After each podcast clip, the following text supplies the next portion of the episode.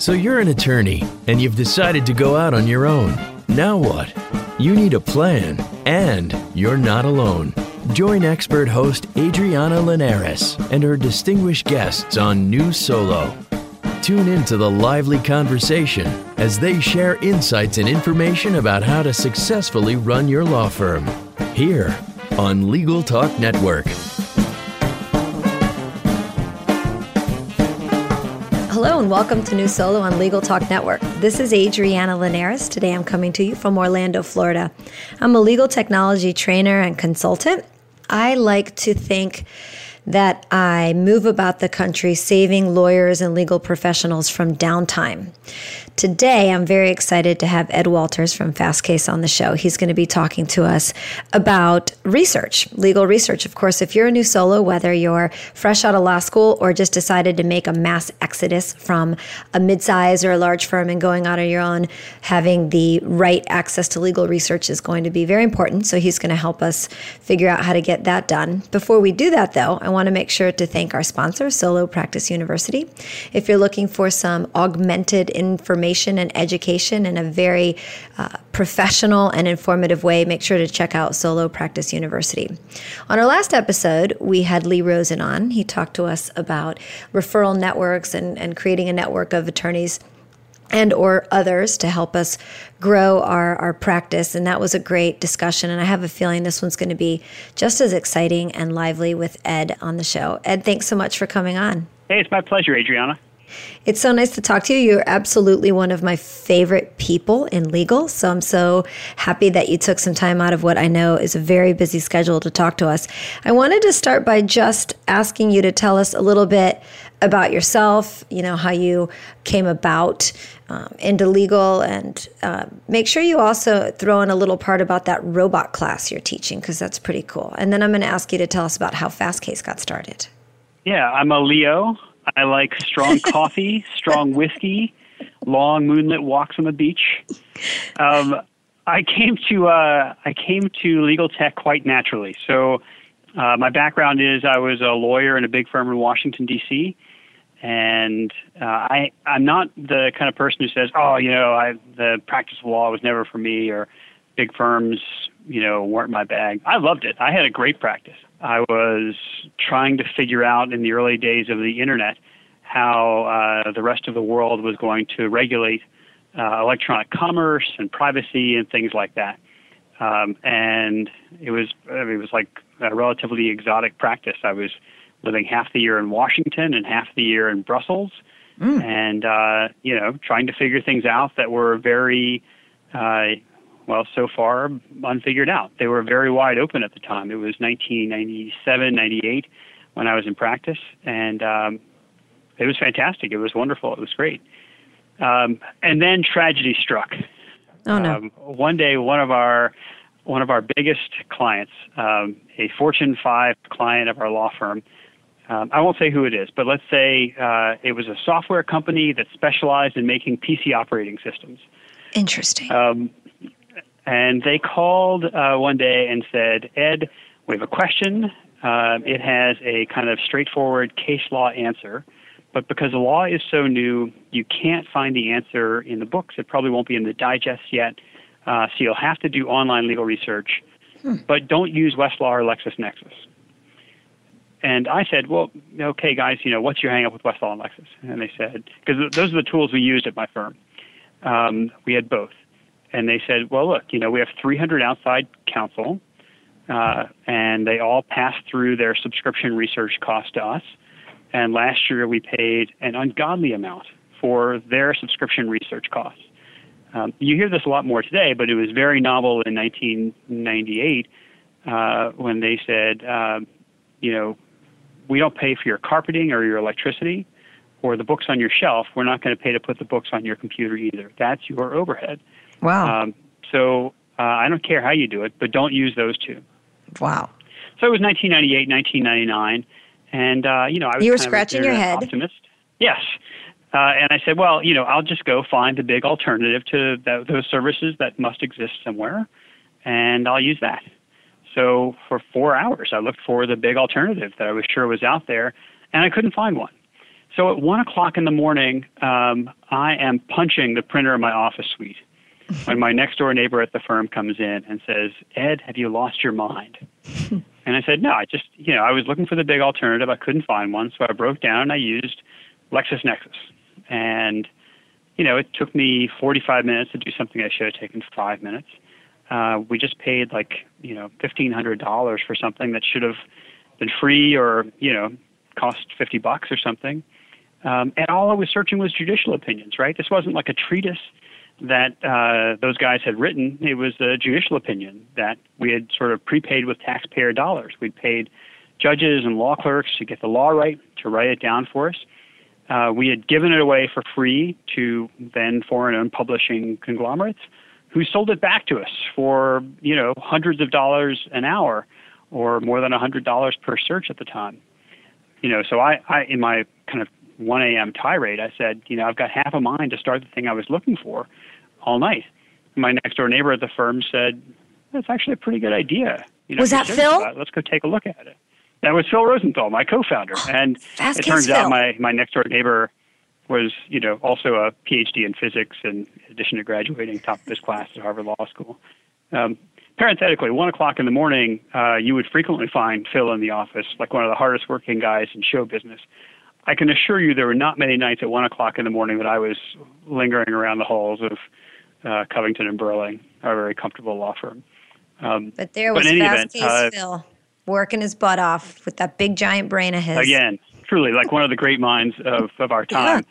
Um, he yeah. can't say this about himself and never would, but I can say it about him. The guy's like a certified genius, you know. I know. PhD from Caltech, taught with Stephen Hawking, like an actual rocket scientist.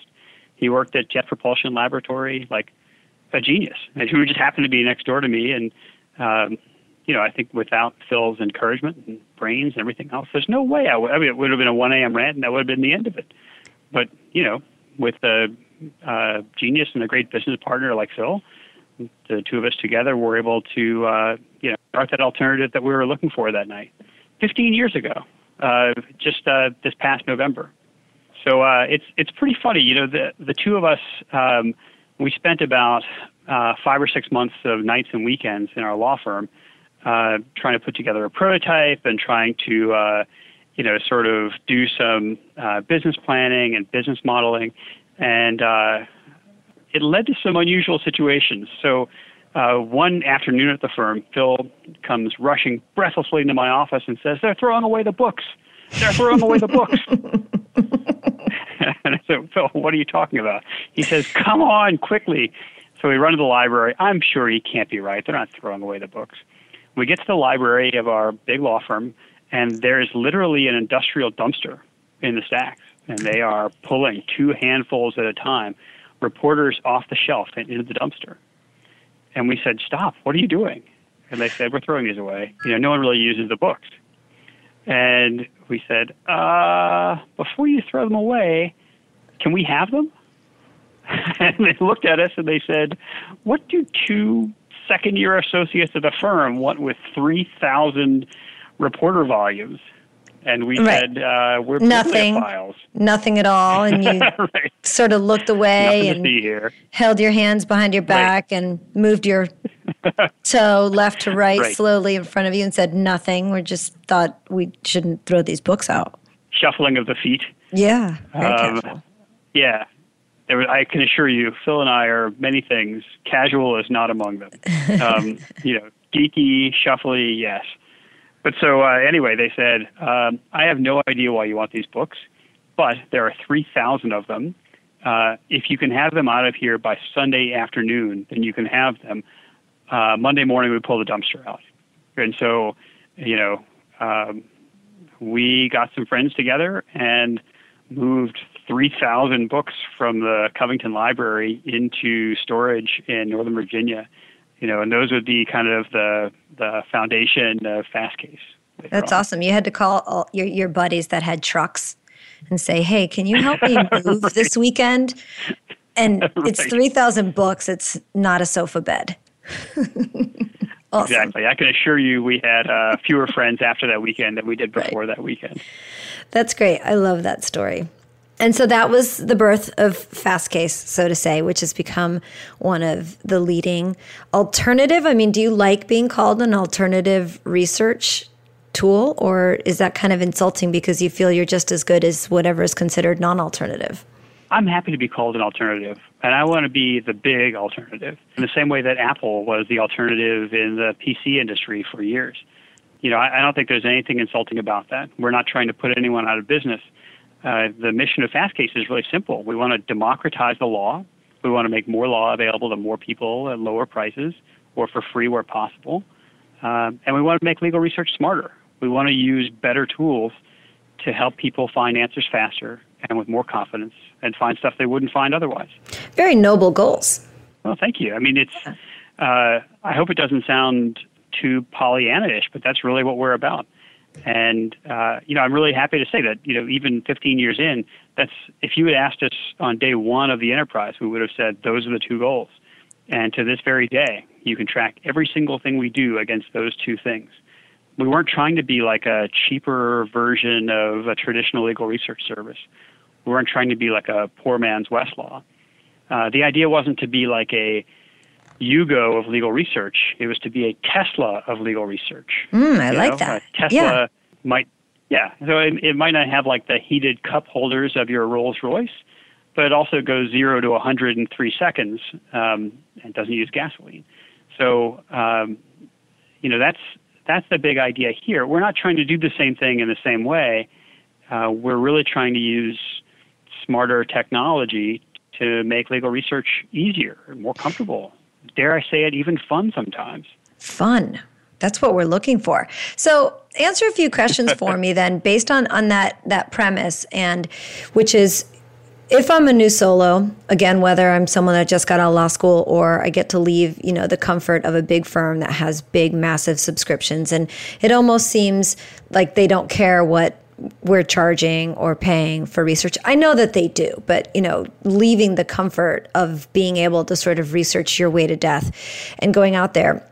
If I'm a solo and I'm looking for uh, a new or a different resource, what's the difference or what's going to be my benefit between free research and then paid for research? So let's start like this can I start with having something like Google Scholar as as a as a first layer of research, and then from there, where do I go? Well, I like Scholar. I mean, uh, I think you you probably could get by with Scholar if you really had to. Um, I would say in most cases you probably don't. Uh, 26 state bar associations now offer Fastcase as a free benefit of membership. So something like 800,000 lawyers in the country uh, get free access to Fastcase.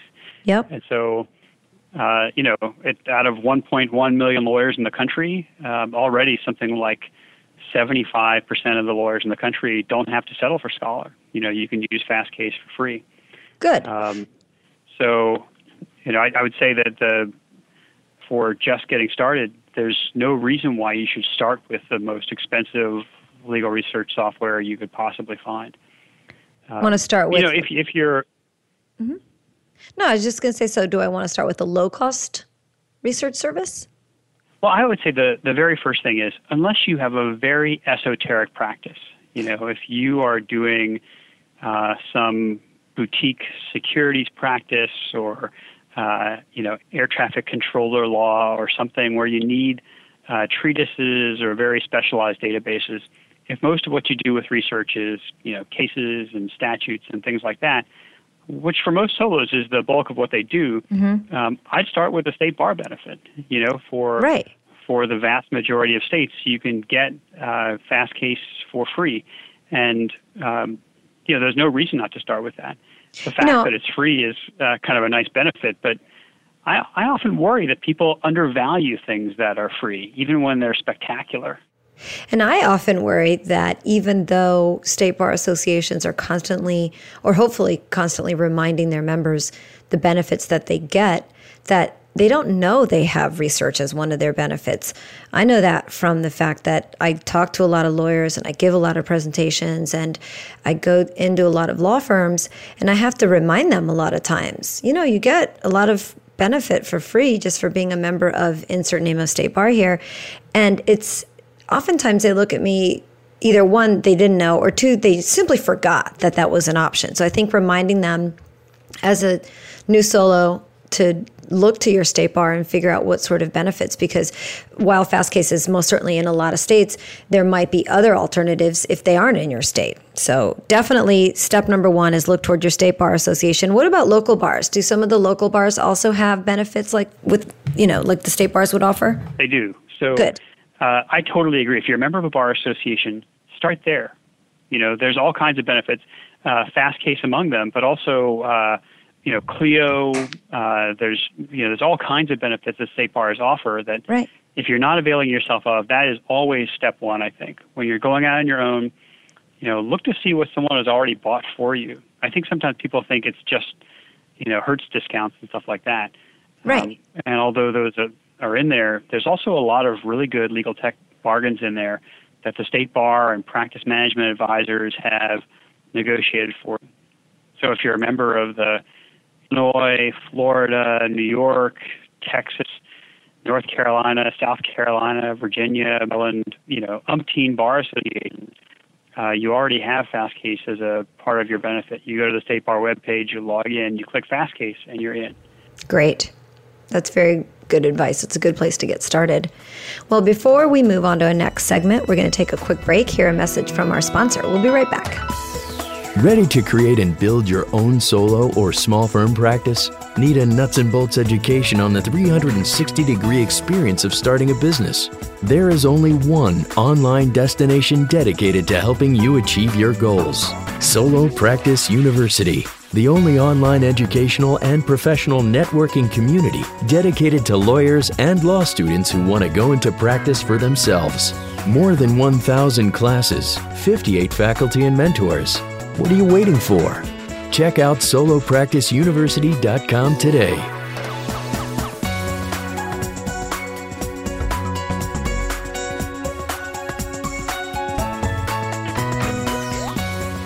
Welcome back to New Solo. I'm Adriana Linares, and with me today is Ed from Fastcase. He's one of the nicest guys in the business, telling us a little bit about Fastcase and then giving us some good basic research tips. So before the break, we talked, reminded everybody that one of the things you want to make sure and do is look toward your state bar, your local bar, any other organizations that might have some member benefits for you to make sure that you aren't paying for something that you might already be paying for through some sort of due or uh, dues or memberships.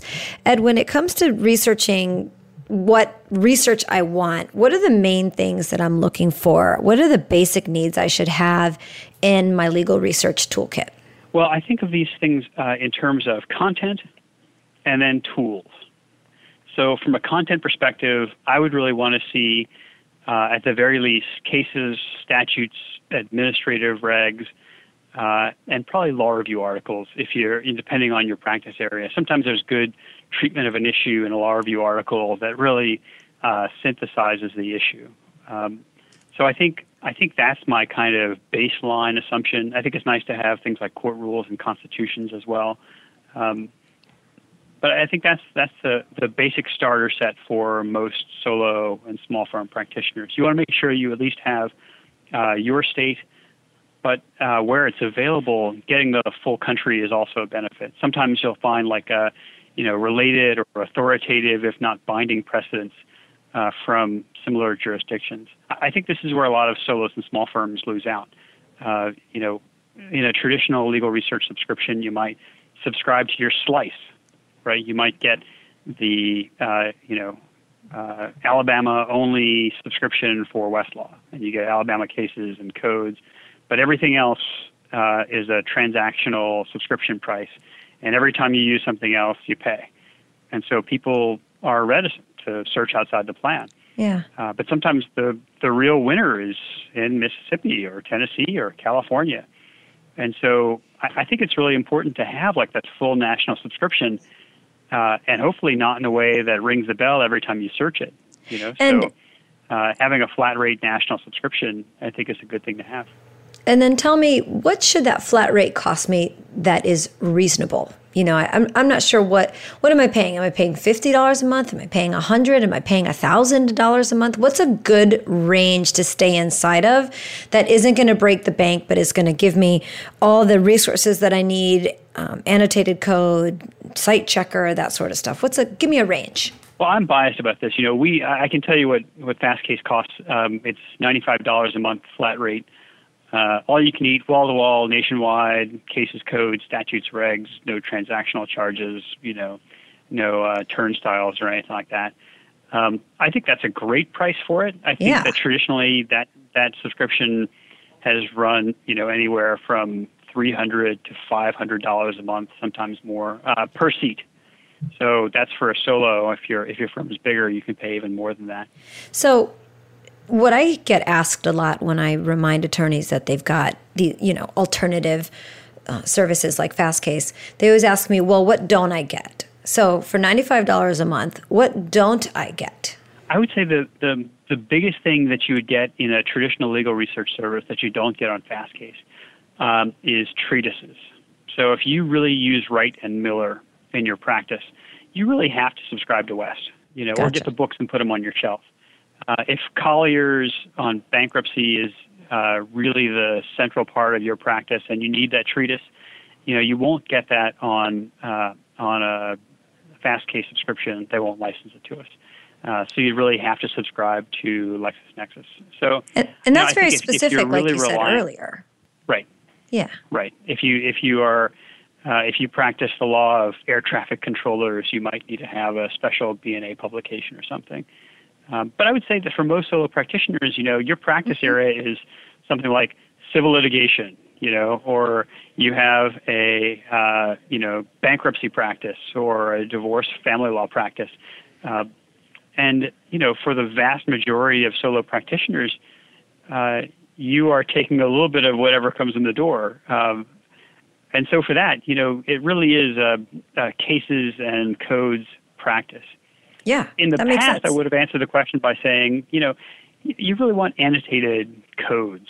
Uh, when you look up a code section, you want to see the cases that cite that code section. And that was a place that Westlaw and Lexis really had an advantage over us. Not so much anymore because now we have annotated codes for all 50 states. So if you look up a code section in Fastcase and there's cases that cite it, you'll see the annotation at the bottom uh, and it's complete. That's great. Uh, the other thing is a citator. So, uh, you know, the, the big question is, is my case still good law? Mm-hmm. Um, and for years, uh, that was an advantage that we really couldn't cross. Um, if you if you had to find out whether your case was still good law, you would use Shepard's or KeyCite. Uh, and by the way, you might use both because uh, they disagree with each other all the time. Um, but now Fastcase uh, has this feature called Bad Law Bot, and what we've done is we've created the first big data citator We've gone through all 75 million citations in the Fastcase database. And every time a case is cited as reversed or abrogated or um, you know uh, overturned, we will put a flag into that case, and you'll see negative treatment indicated uh, when you're reading the case. Is it today um, a full stop, more comprehensive than Shepard's solution? No, um, but it does pick up cases that Shepard's doesn't sometimes uh, and it's a it's really a great uh, first step. So I think and it's a it's a decreasing advantage for traditional legal research providers. No, that's great, and we all know that Fastcase's best kept secret is that Phil actually just sits in the basement going through those 75 million resources and making sure that any bad law bot, I mean, bad law is marked. And we know that his coffee cup says, I'm the bad law bot. Our secret is out. Fastcase Phil and his big brain.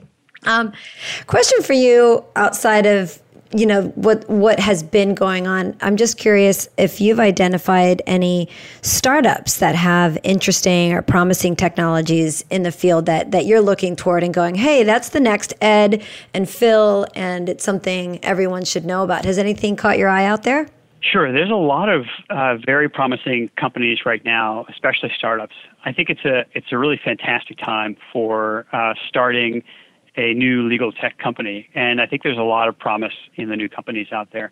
And uh, you know, our team at Fastcase has tried to work with these guys as much as possible. In part because we don't believe it's a zero-sum market.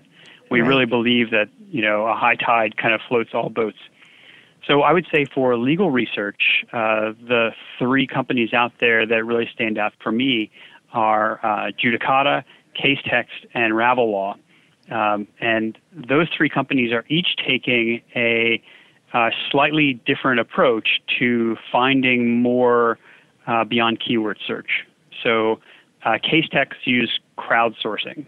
Mm-hmm. Uh, you can annotate passages in there and write about them and contribute to it in a way that I think is really cool. If you have a lot of experts who are, uh, you know, reading judicial opinions, um, you know, I think they can add a lot of value to it, just like uh, Keynote uh, or Headnote editors do um, at West and Lexis. Uh, but hopefully better because they're as expert as you could possibly be. And I'm proud to say we've worked with Casetext for years. Um, um, we are very invested in their success. I think they're, you know, wonderful, very smart people. Uh, Ravel Law has uh, done some great work with data visualization. I hope building on some uh, things we built with the interactive timeline, um, you know, as early as uh, 2008. And um, I think that if you if you look at uh, their visual approach to law, it's like we really share DNA with those guys. Um, I really think they're onto something there, and I think yeah, it's pretty so amazing much, tool. It is, and there's there's yeah. so much you can find in data visualization that you can't find in uh, keyword searches, mm-hmm. and so I think that there's a lot of promise to using data visualization as well. And then finally, uh, Judicata. Um, uh, I've seen some early prototypes of it, and the idea is to use really semantic analysis, uh, kind of a deep uh, natural language understanding of what's going on in uh, legal texts, and to find relationships based on meaning. Uh, I think all three approaches, uh, crowdsourcing, data visualization, and semantic analysis, hold a lot of promise. Is uh, one of them going to break out of the pack? I don't know. But I do feel pretty confident that if you if you fast forward 20 years, legal research will be more visual. It will have more citation analysis, and it will move semantically way beyond keyword search. Um, so I think that's uh, you know those are all really cool uh, approaches to legal research. I'm really inspired by them. I think they're great. Yeah, I've been uh, following them all of them closely, and I think it really is so refreshing and interesting.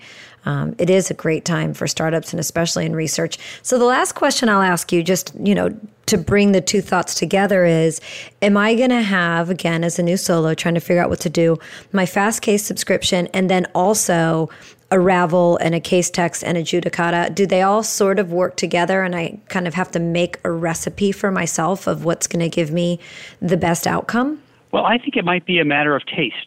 So uh, it really depends on what you are looking for.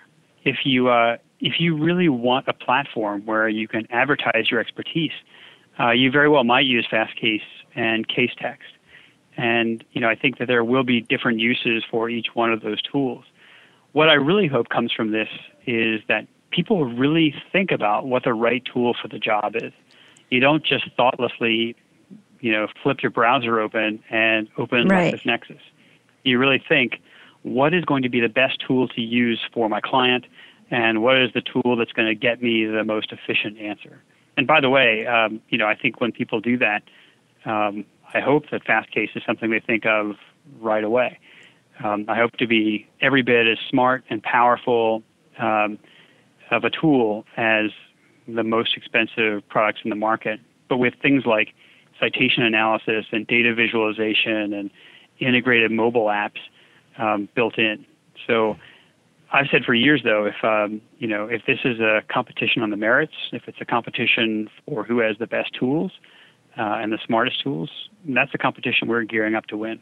That's great. It's it's really just amazing and impressive what you all have done and how far the field and the industry has come. And I, I like you, hope that a, every lawyer out there is really taking this a lot more seriously and taking some time to decide what to use and what to invest in, not just running with the crowd or or or being sort of you know swept into mediocrity because that's what they've always used or that's what they they're comfortable using. I think this is an opportunity like any other for an entrepreneur as an attorney to do some research and figure out what is the best bang for my buck and how am I going to serve my clients the best. So, I'm glad to know that there's a lot of tools out there like Fastcase, and especially Fastcase. You know, it's one of my favorites. Um, I'm not even a lawyer, but because, of course, I'm in Florida and it's a member benefit, of course, I know it very. Um, very intimately and have always been happy to tell attorneys to make sure to to look around before they just go spending a lot of money for something they might not necessarily need and use all the time. So, it looks like we've reached the end of our show, and I'm always sad to say that because I have such great conversations with everyone that comes on, especially you, Ed. Thank you so much. We do want to take a second and tell everyone who is listening how they can learn more about you and Fastcase out there on the internet. How can they stalk you? Stalk us at fastcase.com. Uh, you can also find Fastcase's apps, uh, which the ABA says are the most popular apps for lawyers um, of any kind for two years in a row nice. in the iTunes store under Fastcase or in the uh, Android Play marketplace uh, by searching for Fastcase. Also, in a couple of months, uh, in uh, Windows Phone as well. Oh, cool. And uh, version three of the app just hit stores two days ago. So oh, you can find us at fastcase.com and iTunes, Android, and soon Windows Phone as well. Well, that's great. Thanks so much, Ed. For all you listeners who'd like more information about what you've heard today, please visit New Solo at the Legal Talk Network, where you can also follow us on iTunes, RSS, Twitter, and Facebook. So that brings us to the end of our show. I'm Adriana Linares. Thank you for listening. Join us next time for another episode. And remember, you're not alone, you're New Solo. Thanks for listening to New Solo with host Adriana Linares. Tune in again to learn more about how to successfully run your new practice solo here on Legal Talk Network.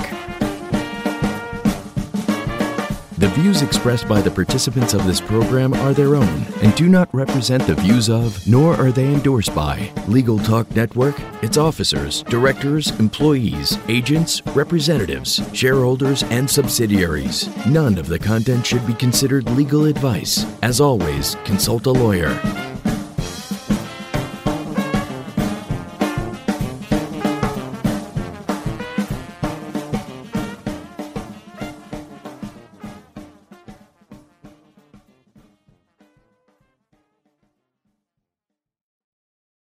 If you're a lawyer running a solo or small firm and you're looking for other lawyers to talk through issues you're currently facing in your practice, join the Unbillable Hours Community Roundtable, a free virtual event on the third Thursday of every month.